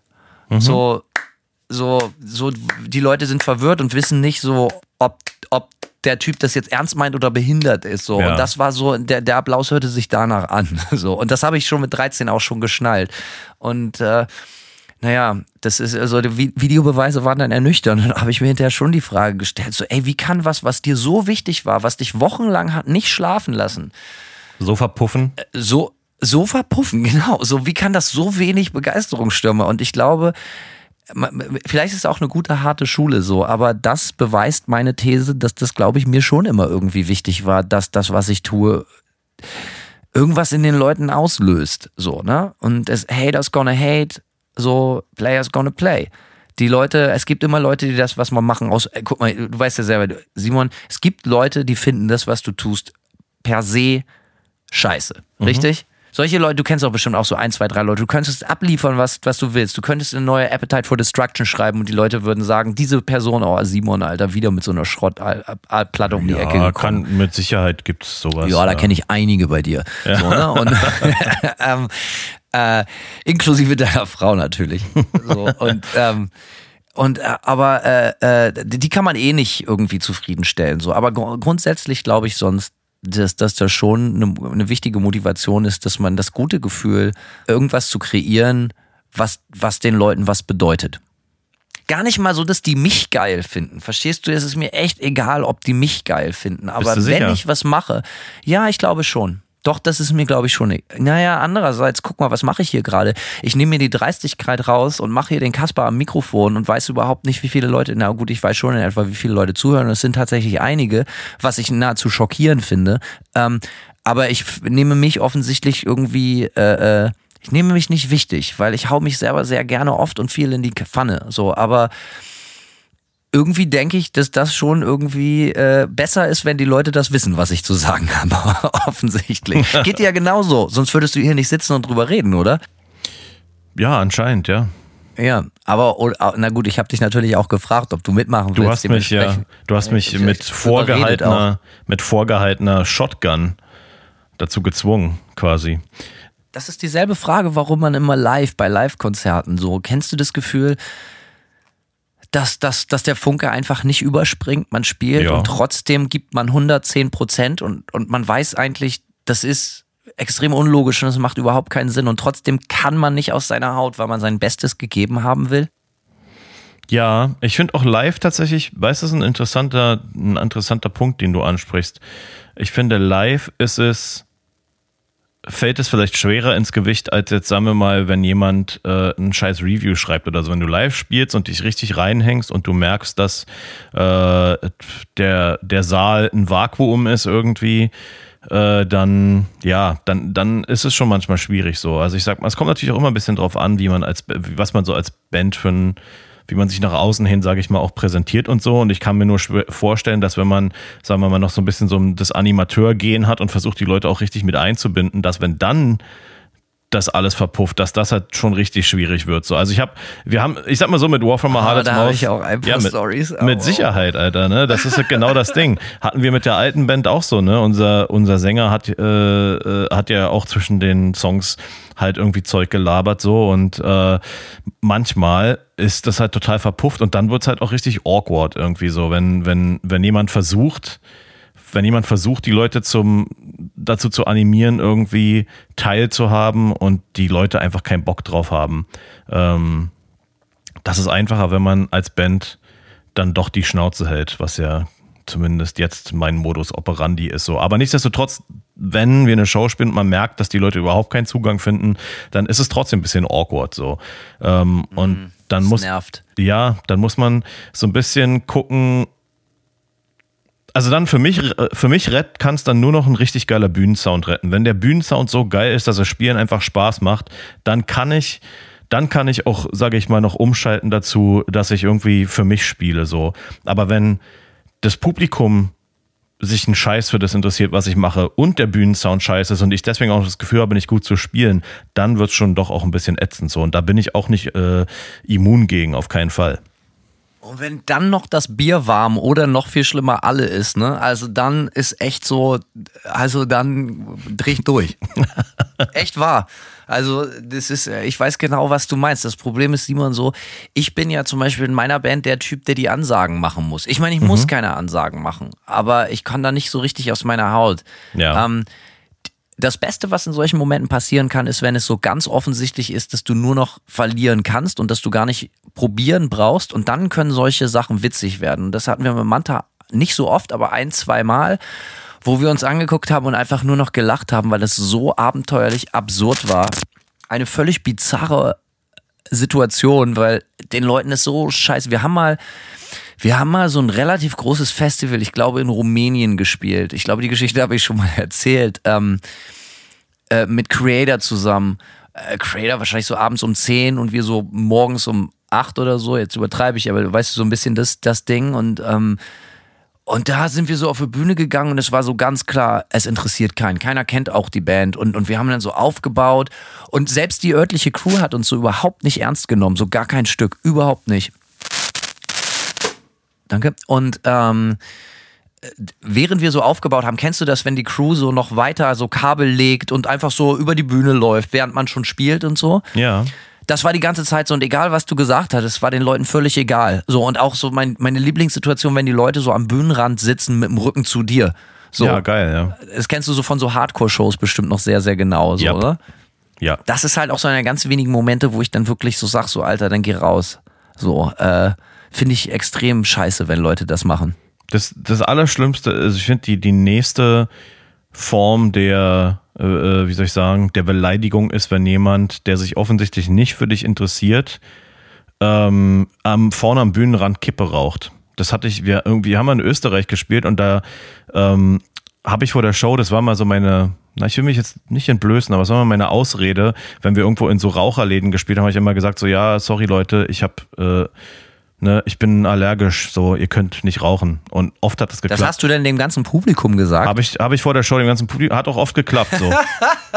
ey, ohne, weil, Wow. ey, jetzt mal ohne Scheiß, weil wenn ich eine Show spiele, wo Leute rauchen, bin ich abgefuckt. Also auch zwei Tage lang geht's mir richtig beschissen so. Ich kann, also ich komme tatsächlich darauf nicht wirklich klar so. Und ich habe dann oft einfach, ja, wenn, wenn wir irgendwo Österreich zum Beispiel, ja, wo die Leute in irgendwelchen äh, Clubs rauchen, so, da habe ich dann halt einfach gesagt so, ey Leute, ich weiß, ihr könnt hier rauchen, aber wäre cool, wenn ihr das jetzt mal für 30 Minuten nicht macht, so, weil ich gegen den Shit allergisch bin. Irgendwie sowas, ja. Jedenfalls, wir haben in Salzburg gespielt und ähm, vor mir stand so ein, so ein Bengel, der sich halt offensichtlich überhaupt nicht für uns interessiert hat. Und der hat, ähm, der hat eine Kippe geraucht und der hat die Hand auf meinen. Monitor gelegt oder auf dem Bühnen, auf die, auf dem Bühnenboden die Hand mit der Kippe gelegt, der hat den Rauch in meine Richtung geblasen und dem bin ich halt irgendwann einfach auf die Hand getreten, so als, als es mir zu dumm wurde. Ja, Simon Havemann, ein militanter Nichtraucher, geht seinen Weg. So, das soll auf seinem Grabstein. auf militanter, militanter Nichtraucher kann man gerne auf meinen Grabstein schreiben und zwar äh, in Ich wusste gar nicht, dass das so ein emotionales Thema ist bei dir, das Nichtrauchen. Ich hasse, ich hasse einfach so Rauch, Qualm, ge- das macht Ich mich war fertig. früher leidenschaftlicher Raucher. Du, ich hab- nur aus Angst aufgehört. Ich habe äh, von 15 bis 20 habe ich auch geraucht. Ich habe fünf Jahre lang geraucht. Was? Tatsächlich, was für ein Hypo Hypocrite. So, du hast äh, geraucht, aber und jetzt hast du es, ja? Ja, es ging ziemlich schnell. Also ich habe ich hab geraucht, dann habe ich es mir von einem auf den anderen Tag abgewöhnt irgendwie. Und Rauchen ist das Geilste. Solange man lebt, soll man rauchen. Boah, alter Hahn, ey. Nee, es ist äh, ziemlicher Ich habe Abturn. wahnsinnig gerne geraucht, aber wie gesagt, aus reiner Angst aufgehört, weil ich äh, natürlich auch extremer Hypochonder bin. Und äh, ja, aber gut, ich, liebe Leute, natürlich ist es gut, nicht zu rauchen, aber Rauchen ist Hammer. So, also ich habe sehr gerne geraucht. Es gibt nichts Besseres, als eine schöne Zigarette und Bier dazu zu trinken. Alter, Alter, was nee, gibt's denn bitte Schöneres, Alter? Ah, ah, ah. Keine Ahnung, Asphalt lecken, Was willst du mich verarschen? Asphalt lecken ist noch besser. maximal, maximal halb so gut. naja, aber so, so, jeder Jack ist anders, die Geschmäcker gehen auseinander. Das ist richtig. Also, ähm, hast du mal, ich meine, vor wegen, des, wie verletzlich macht man sich, wenn man Kunst macht? Wenn man die Kunst nach draußen stellt und Leute zum Anhören gibt und sie bewerten lässt und, und, und man sagt ja nicht, bewertet meine Kunst, ist ja nicht so roast me wie auf Reddit oder so, aber ne, wenn man, wenn man halt was rausbringt in irgendeiner Form, dann kann es halt sein, dass es dafür Feedback gibt und da muss man irgendwie mit umgehen können. Hast du schon mal ähm, Musik für Frauen geschrieben, in die du verliebt warst, so ganz, so, so ein Lied aufgenommen oder sowas? Ähm, ja, so in jung, ganz jungen Jahren, Texte zumindest, ja. Best ja. Wie, dann hast du einfach denen die Texte ohne die Mucke geschickt? Was? Nee, ich habe denen die Songs nicht geschickt. Ich habe natürlich, wie es sich gehört, für jemanden, der äh, schüchtern ist, äh, die Texte einfach geschrieben und äh, entweder da wurde ein Song draus und den haben wir dann aufgenommen oder nicht. So, aber ähm, ich glaube, das letzte Mal, dass ich das gemacht habe, wenn ich jetzt zurück überlegen muss, war ich 19, würde ich sagen. Ich glaube, das letzte Mal, dass ich wirklich einen, einen Song, einen Song über, über eine Frau, in die ich verliebt war, geschrieben habe, war ich 19, ja. Nicht nur über, sondern für die Frau, das ist meine Frage. Ach so, für. Nee, habe ich tatsächlich noch gar nicht. Also für auf keinen habe ich nicht, nee. Ja, ja, das ist auf jeden Fall ein interessantes Gefühl. Ich habe das ein, zwei Mal gemacht, so auch in, natürlich in sehr jungen Jahren. Äh, ist sehr interessant, weil da stirbt man natürlich tausend Tode, wenn man das dann wirklich macht und der das Mixtape in die Hand drückt oder das Tape und so überlegt, Alter, was ist, wenn die das nicht gut findet? Dann bist du erledigt. Ja. Sehr interessantes Gefühl. Natürlich waren die Songs absolute Hits und äh, sind natürlich bombig angekommen, deswegen Immer. musste ich mir keine Sorgen, immer, musste ich mir natürlich keine Sorgen. Alter, ich habe da Leichen im Keller, Alter, du gehst kaputt, Simon, so, ne? Alter, wirklich, ey, irgendwann, wenn du hier das nächste Mal besuchen kommst, rauchen wir Crack, Alter. Und dann vielleicht, dann würde ich dir das vorspielen. Wirklich wahr. So, so wie ich so 14 Jahre alt war und so, so einem älteren Mädchen, die auch schon 16 war, einen Song geschrieben habe. Ähm, ja, ähm, die hat aber gesagt, die fand das gut. Oh, okay. Also an Ja. sowas habe ich mir nicht die Hände verbrannt, um ehrlich zu sein. Äh, dazu fehlte mir auch das Selbstvertrauen. Nicht nur die Hände. Ja, alles, alles auch das, äh, wie sie, den, den, Ja. die Seele, die Seele So, verbrannt. Ja, Ja, Unter anderem die Seele. ja. ähm, ja, ähm, ja, das äh, kann ich den Leuten nur empfehlen. Auch wenn man mal richtig, äh, wenn man mal richtig irgendwie zittern will, einfach mal für eine andere Person, bei der man nicht weiß, dass es ein Home Run wird. So und das kommt eh gut an, wie zum Beispiel seiner eigenen Mutter ein mega beschissenes Bild zu Weihnachten malen, was ich heute noch mache. ja. Nee, mache ich nicht mehr. Aber du weißt so, ne? Wo man weiß, ja, wo man selbst als Kind so ein Bild gemalt hat und selbst als Kind weiß, ah, ist nicht so geil geworden. Aber hey, meine Mutter ist meine Mutter und sie kann es nicht ändern. Die, äh, der Instinkt sagt ihr, sie soll mich lieb haben. So, ne? Deswegen kann ich da jetzt auch so, eine, so, ein- so ein B-Scheiß abliefern. So, ne? Aber wenn man so ein Lied, so ein Song für eine Frau aufnimmt, gerade in jungen Jahren, der dann natürlich auch super kitschig ist und so, interessantes Gefühl, äh, wenn man dann sagt, Alter, das habe ich jetzt nicht wirklich gemacht, so, ne? Und aber doch, ja, habe ich. Aber Hanno, du bist- aber es ging bei mir gut aus. Okay, ja. Du bist aber auch echt so ein Typ, der nichts ausgelassen hat. Also ich, ich, ne, äh, ist vielleicht so der Unterschied. Ich war nämlich immer äh, ziemlich schüchtern so. Bei mir hat es lange gedauert, bis ich aus meiner Haut so ein bisschen rausgekommen bin. Und äh, wenn man ziemlich schüchtern ist, dann äh, macht man so eine Sachen nicht. Dann schreibt man keine Songs für Mädels oder so, sondern man äh, hält schön die, Knappe, äh, die Klappe und quält sich alleine ab. Äh, Zu Hause einfach Tränen Genau. aus Blut weinen und immer wieder die Boa wirken und halt einfach an die ganze sich und die ganze Welt hassen einfach, Alter. so, so macht man das, wenn man schüchtern ist. Ja, das ist auch gut so. Und sonst würde jetzt deine Band auch nicht so klingen, wie sie heute klingt. So nicht so eine frohe Natur wie ich, bei der natürlich im Leben immer alles total glatt lief. also so, das kann ich so nämlich nicht stehen lassen, Simon. So, also ich war auch extrem schüchtern. Ich war ganz schwer in ein Mädchen verliebt, als ich so 13 war in meiner Schule, ja, in, in, in Bremen. Und Alter, die sah traumhaft aus. Wirklich eine ganz tolle Frau. Äh, Werde ich heute noch schwach, wenn ich drü äh, drüber rede und dran denke. Ähm, und der, ich wusste damals, dass die so, das war zu der Zeit angesagt, so Mitte der 90er, dass die so Offspring und Green Day gut fand, so, ne, so, äh, das war da halt so Mainstream-Mucke, darf man nicht vergessen. Eine tolle Ja. Zeit, muss man sagen, tolle Zeit, Alter. Würde ich so mit Kusshand wiedernehmen. Ähm, und da habe ich wirklich ein Jahr lang in, in, durch jede Pause bin ich immer im Kreis gelaufen, in der Hoffnung, dass, dass, dass, dass sie eines Tages mit mir redet und dass wir über Musik reden können, was für die einzige Sache war, mit der ich mich so ein ganz kleines bisschen auskannte. Ähm, oder eigentlich schon relativ gut auskannte. Und dann habe ich ein Jahr lang ein fertig gemachtes Mixtape jeden Tag in meiner Hosentasche gehabt, wo ich, wo ich natürlich weiß, dass sie so ein bisschen affin für so Punk oder Rockmucke war, so die coolsten englischen Underground-Sachen und so drauf hatte, so um so richtig Eindruck zu schinden, weil man natürlich, kannst dir vorstellen, gemocht werden will und, und möchte, dass die Leute einen respektieren. Und es ist nie zu der Situation gekommen. Und dann hatte ich dann natürlich total smart meine Telefonnummer reingeschrieben und dachte so, habe ich mir meinen Träumen ausgemalt. Dann gibst du dir das, ey, dann rufst du dich an und dann irgendwann äh, klingelt das Telefon und dann ist sie dran und sie will mit dir über die UK Subs oder The Damned sprechen oder so. Ähm, das ist aber nie passiert. Klingt auch furchtbar unwahrscheinlich, aber. Und jetzt ist sie mega hochbezahlte Chirurgin in Deutschland, äh, in Bremen, glaube ich, wenn ich mich nicht täusche. Und wir haben original auch seit 1995 nie wieder miteinander geredet. Und du weißt trotzdem, was sie jetzt macht. Ja, weil natürlich, ich bin da durchaus Stalker geblieben, so ist nicht. Also ohne Scheiß, ich glaube, ich habe das vor zwei Wochen nachgeguckt oder so.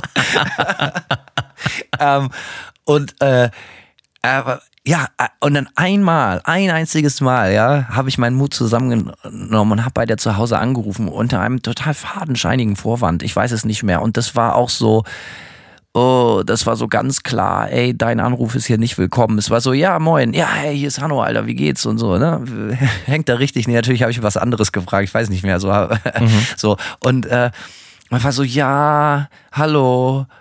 Und, und so absolute Stille am, am, am, am anderen Ende vom Apparat und dann so, oh, meine Mutter hat mich gerade gerufen, ich muss runter Hausaufgaben machen. Und es war so, nee, hat sie garantiert nicht. Es war absolute Stille. Ja. So, naja, das war, und seitdem da habe ich es nie wieder probiert.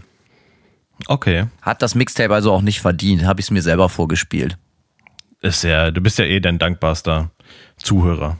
Quasi. Das äh, äh, muss man natürlich auch sagen, so, ne? Also auch wenn ich sage, ich mache die Musik, die ich jetzt mache, also ich halte die These, ich die Musik, die ich spiele, mache ich für mich, halte ich für verlogen. Ich glaube an diese These einfach nicht. Und, und 9,9 Leute von 10, die das behaupten, glaube ich, lügen sich was in die Tasche. Man macht, man macht Musik, damit Leute das geil finden. Ende aus, Nikolaus. So, daran glaube ich. Ich würde sagen, ich mache sie für mich, aber nicht nur für mich. Nee, ich mache sie für mich in dem Sinne, weil das mein Hobby ist oder meine Leidenschaft, weil es nichts Schöneres für mich im Leben gibt, als Musik zu machen. Das, das mache ich, natürlich. Aber in dem Moment, wo ich sie dann an andere gebe, und das mache ich immer, mhm. äh, möchte ich, dass die Leute das gut finden. Ganz klarer Fall. Und wenn die das nicht gut finden, komme ich zu dir nach Hause und schneide dich durch. In der Mitte. So, nee, aber dann will ich natürlich, äh, also, ne, ich bin dann auch nicht traurig oder sonst was, aber das will ich sagen. Es geht gar nicht darum, dass ich dann traurig bin, wenn die Leute nicht gut finden, was ich mache, sondern es geht darum, dass, dass, dass ich glaube, dass die Leute sich was in die Tasche lügen, wenn jeder Musiker, der, der sagt, ich mache das nur für mich, ist mir egal, was die anderen denken, das stimmt einfach nicht. Das glaube ich nicht. Und jeder, der euch das da draußen erzählt, lügt, inklusive euch selbst. Wie schon am Anfang gesagt, das Mindeste, was man will, ist Leute Leute anzusprechen, mit denen man sich selbst super identifizieren kann, von denen man denkt, die sind wie man selbst irgendwie. Ähm, das würde ich sagen, ist das absolute Minimum so. Ähm, weil wenn, wenn man nur Musik für sich selber machen würde, äh, braucht man sich auch nicht unbedingt rauszubringen. So, ja. Also ich meine, äh, man kann, man kann also sicherlich. Sind die Konzerte auch langweilig? Ja, man spielt halt mit Aber sich selbst. Ich habe es ja durchaus schon, ja, immer wieder gerne, sieht man immer oft und gerne. Aber ich habe das ja durchaus gebracht, haben wir schon mal erzählt. Ich habe durchaus mal das Konzert für mich alleine gespielt, beziehungsweise für mich und meine Bandmitglieder so ne. Ja. Ich erzähle die Geschichte, weil sie einfach so gut ist. Jetzt einfach nochmal. Wir haben den absoluten Rekord, dass wir vor minus eins gespielt haben, wir vor einem komplett leeren Laden, wo eine Person vom Thekenpersonal abgehauen ist. Das macht offiziellen Zuschauerschnitt von minus eins. Ja, das gut. Das ist sehr gut. Gut, Hanno, ja. gut. Ja, gut. gut. Jeder wie er kann. Genau, jeder wie er am besten kann.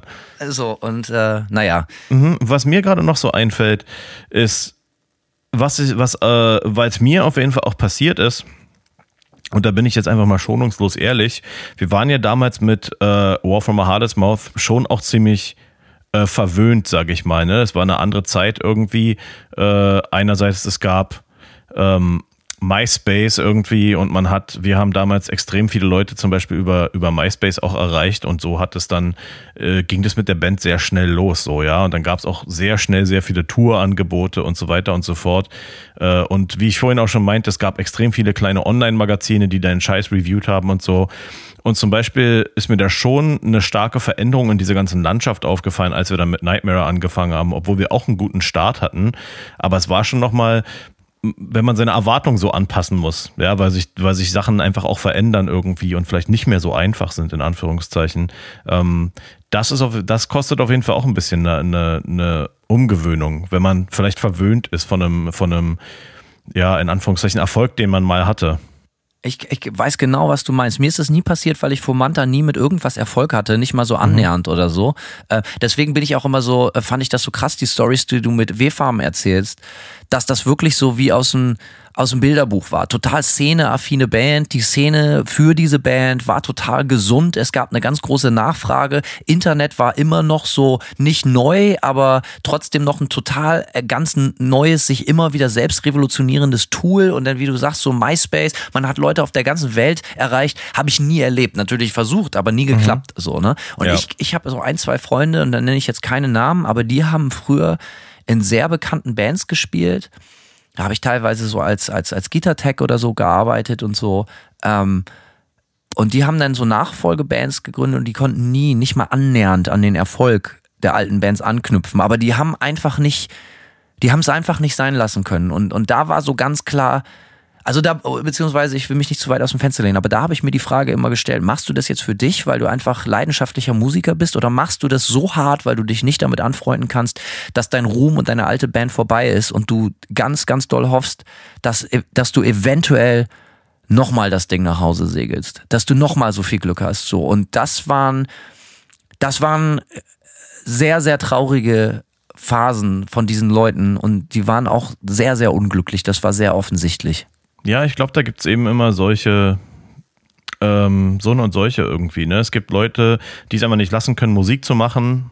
Und das ist auch okay.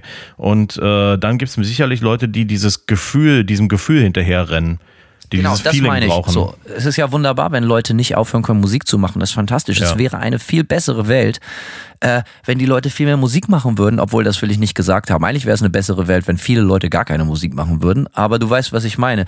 Aber ganz schlimm sind wirklich die Leute und, und ich, ich, ich, ich bewerte das nicht mal, aber es ist genau das, was du sagst, die einfach dem Gefühl hinterherrennen und es nicht ertragen können, bedeutungslos zu sein.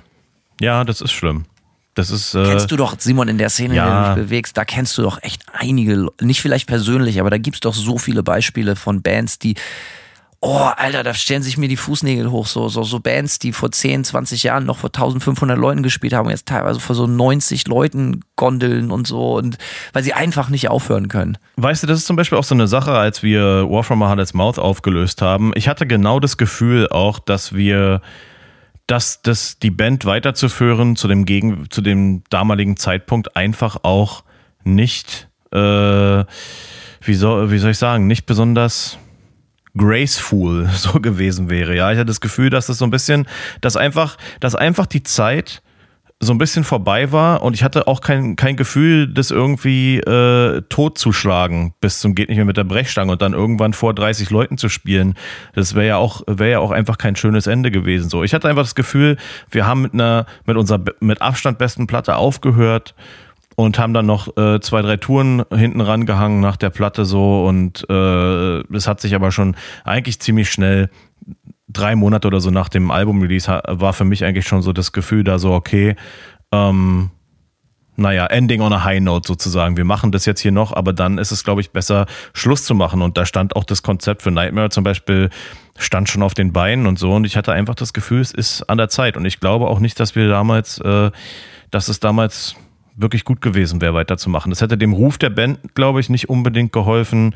Und es wäre auch ein Scheißgefühl gewesen, wenn wir dann auf einmal so abgestunken hätten und immer weniger Touren bekommen hätten und leere Shows gespielt hätten. Das wäre wahrscheinlich einfach auch kein, kein geiles Gefühl gewesen so. Simon, das ehrt dich, weil das, diese Weitsicht haben nicht alle, sollten aber eigentlich alle haben, aber ich finde es auch extrem wichtig, dass Bands so sich nicht so selber runterwirtschaften. Und damit meine ich jetzt natürlich nicht das Finanzielle, sondern einfach so, was ihr ja, man muss irgendwie ein Gefühl dafür haben. So wie so ein Wikinger. Wenn er nicht mehr kämpfen kann, dann geht er in den Wald und hängt sich auf.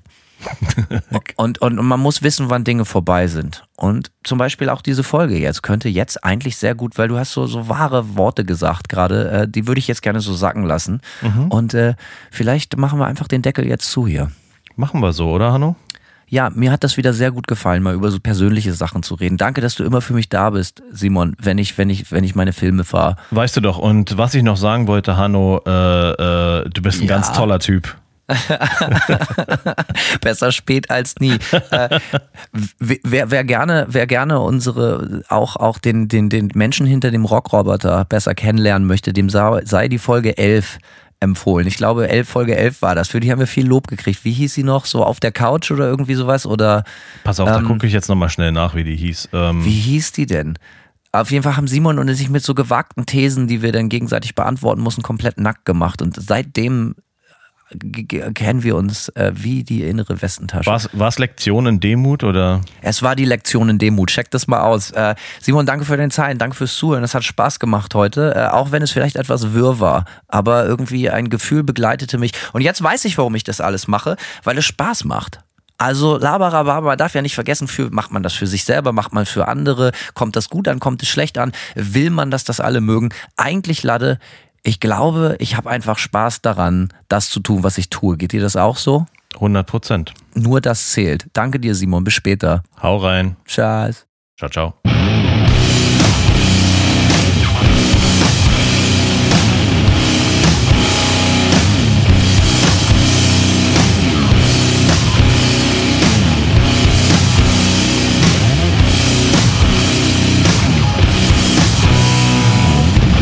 Serve one master. That is destruction.